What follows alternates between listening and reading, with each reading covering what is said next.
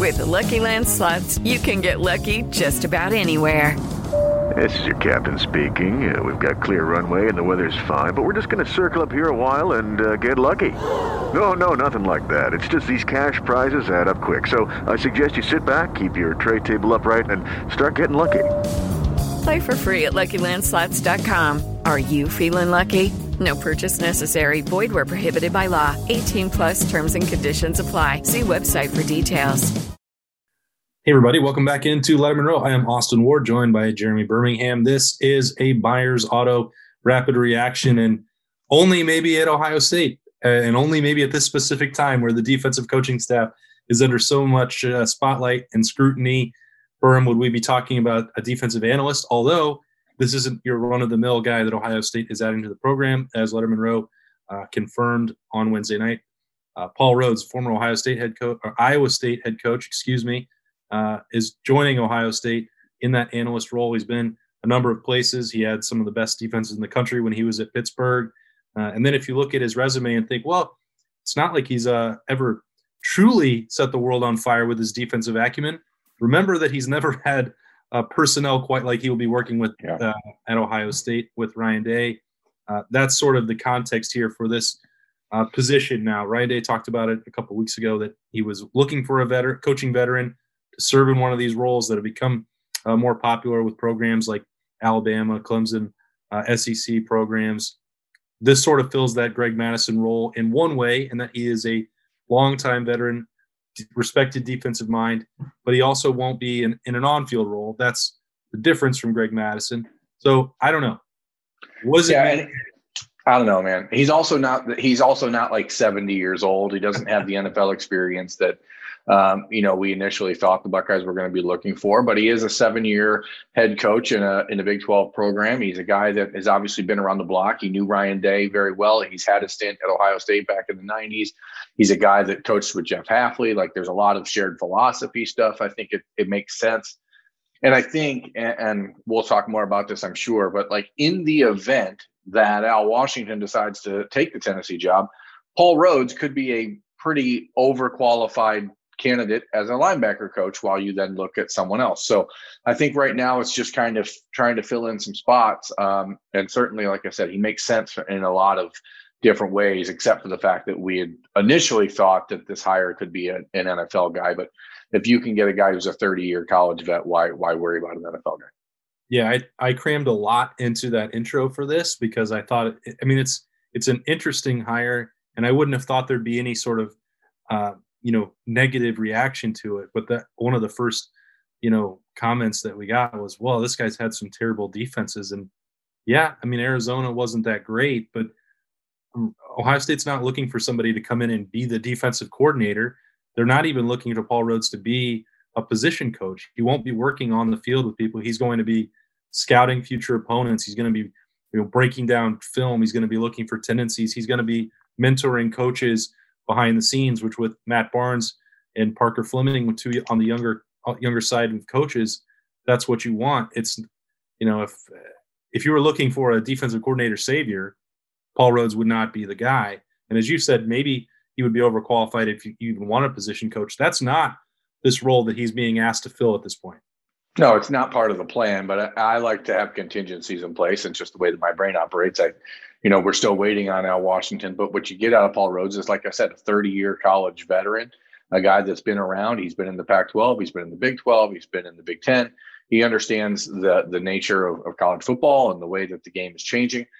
And it was very clear from the start when Ryan Day decided to promote Parker Fleming that what they were looking for was someone who understood scheme and somebody who could help you know put the defense into into perspective not necessarily somebody to help coach it or to change anything with you know uh, schematic stuff. He's a guy that's there to watch other play, watch other schools, and see. Okay, this is what they do. He's he's looking for tendencies. He's looking for game plan stuff. He's not going to come in and upset Kerry Coombs' scheme or Ryan Day's scheme. Okay, so the other part, obviously, that this goes hand in hand with, and maybe we'll have to do another buyer's auto rapid reaction um, by the time this is over. Who knows? Although it has dragged on at this point for a little more than 72 hours. Al Washington is the big, you know, hanging Chad here that must be determined. Uh, he's had that offer from Tennessee. Uh, Lettermen Row sources, uh, both here and with knowledge of Tennessee's offer, have have suggested, indicated that would be 1.5 million dollars, uh, the coordinator role, a three-year deal to go down to Tennessee. That has been countered by Ohio State, um, not financially. They, they cannot and will not. I mean, I guess they could. They will not match that offer from Tennessee financially. What they will do, again, sources uh, with now direct knowledge of the discussions with Al Washington, he would become the run game coordinator for Ohio State. There is an enhanced financial package. I do not know, as we sit here on Wednesday night, what exactly would be in that new contract. I know that it won't be $1.5 million. Um, he's going to get a chance to stay with a program that can compete for national championships, uh, and work with experienced uh, an experienced coach and Kerry Coombs, help alongside to coordinate, but not be a co-defensive coordinator necessarily. Uh, although he would have his responsibilities there in the front seven, um, gets to stay in his hometown and probably in a year's time get a much better job than Tennessee. Those are the two things that are on the table. It would be unfair of me to say that it's leaning one way or the other because I think it is a difficult decision. Although there are people inside the Woody Hayes Athletic Center that believe uh, that when Al Washington has come to work the last couple days, that he's doing so intending to remain. Yeah, I mean, it doesn't seem like it should be a difficult decision for most people who are looking at the state of the two programs. When you're talking about a million dollar raise, you're talking about the opportunity to go and get this extra responsibility and this opportunity to start padding your resume. But you know, ultimately, the, the questions that Ohio State has to be asking Al Washington is what what do you want out of this? What is your goal? I mean, obviously you'd figure a, a you know guy who's in what 35, 36 years old, he's going to want to be a head coach eventually. Um, there is going to come a point where he's going to want and need an opportunity to be a defensive coordinator.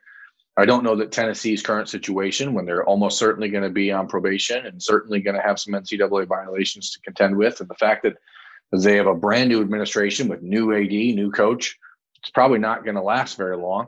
Um, but at the same time, you have to ask: Is does Ohio State believe that he's ready to be a guy to, to be tagged co-defensive coordinator? And I don't think that that's the case, and I, I don't know that uh, even Al, if he's being honest with himself, would probably think that that's the case. But it is an opportunity, and you don't always you don't want to pass those up when you get them. So uh, it, it's back and forth as we've been reporting since you know the the beginning of this week, but as you and I both know, this actually started last Thursday. So we're going on a week, almost seven days of this back and forth, uh, where he's been the primary contender and the primary target for Tennessee. And so clearly it is not an easy decision.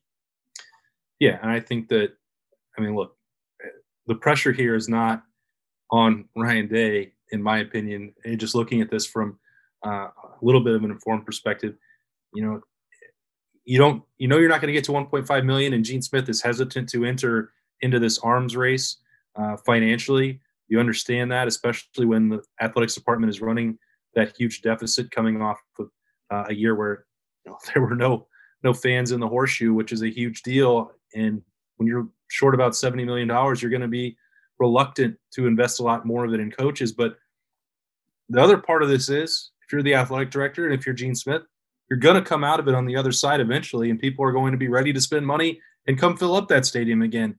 And you want that product to be uh, the best that it can possibly be. And I'm not suggesting that Al Washington is uh, irreplaceable on Ohio State's coaching staff, but he is the guy that they want.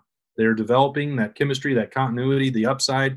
Um, if they're making a list, they're not saying, well, this guy, maybe we could go get this guy at linebacker. No, they want Al Washington. So Ohio State needs to do whatever they can to keep him.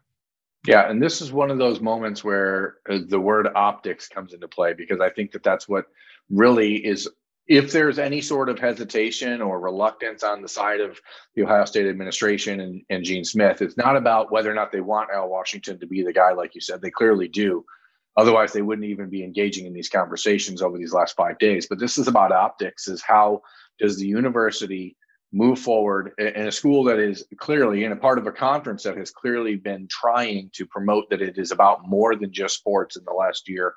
Uh, how do they stand in front of people and say, "Hey, we have a seventy million dollar deficit, but we're going to increase this coach's uh, salary by a half a million dollars or or more"? So uh, it is that weird catch twenty two for the university, but I mean, Ohio State football is bigger than Ohio State's academics, and until the school starts to really understand that, uh, Alabama, uh, we we talk about them all the time on the show, but Alabama understood that the be- the best way to increase their enrollment and increase their endowments and increase their money was to let the football program be the the face of the school. And Ohio State is it seems like at times actively works against that from happening. Um, and, and, while this seems like a minuscule thing, you know, a, a raise for a linebacker coach, it's just sort of a, a, a you know a big picture thing about what is going on in, in the state of the Big Ten versus the SEC. Yeah, it's it's hard to use um, a linebackers coach and a defensive analyst as a litmus test, but when you're in competition and in comparison with Alabama and Clemson, and you want to compete on a level footing with them, then you have to actually stand on a level footing with them uh, in terms of your investment and your commitment.